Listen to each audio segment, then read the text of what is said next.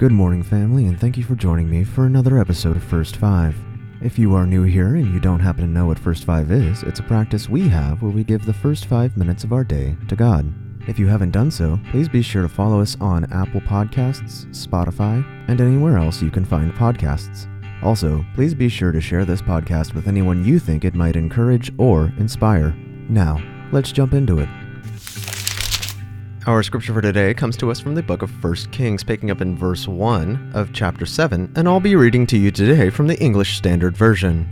Solomon was building his own house 13 years, and he finished his entire house. He built the house of the forest of Lebanon. Its length was a 100 cubits, and its breadth was 50 cubits, and its height was 30 cubits.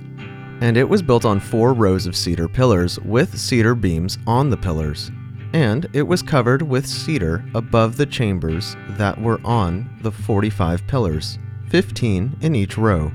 There were window frames in each row, and window opposite window in three tiers. All the doorways and windows had square frames, and window was opposite window in three tiers. He made the hall of pillars. Its length was 50 cubits and its breadth was 30 cubits. There was a porch in front with pillars and a canopy in front of them. And he made the hall of the throne where he was to pronounce judgment, even the hall of judgment. It was finished with cedar from floor to rafters. His own house, where he was to dwell, in the other court back of the hall, was of like workmanship. Solomon also made a house like this hall for Pharaoh's daughter, whom he had taken in marriage. All these were made of costly stones, cut according to measure, sawed with saws, back and front, even from the foundation to the coping, and from the outside to the great court. The foundation was of costly stones, huge stones, cut of 8 and 10 cubits. And above were costly stones, cut according to measurement, and cedar. The great courts had three courses of cut stone all around, and a course of cedar beams. So had the inner court of the house of the Lord, and the vestibule of the house. And King Sol- Solomon sent and brought Hiram from Tyre, and he was the son of a widow of a tribe of Naphtali, and his father was a man of Tyre, a worker of bronze, and he was full of wisdom, understanding, and skill for making any work in bronze. He came to King Solomon and did all his work.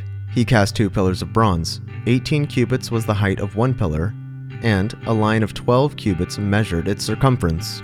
It was hollow, and its thickness was four fingers. The second pillar was the same. He also made two capitals of cast bronze to set on top of the pillars. The height of one capital was five cubits, and the height of the other capital was five cubits. There were lattices of checkerwork with wreaths of chain work for the capitals on the tops of the pillars, a lattice for one capital, and a lattice for the other capital. Likewise, he made pomegranates in two rows around one latticework and covered the capital that was on top of the pillar. And he did the same to the other capital. Now, the capitals that were on the top of the pillars in the vestibule were of lily work, four cubits. The capitals were on the two pillars and also above the round projection which was beside the lattice work.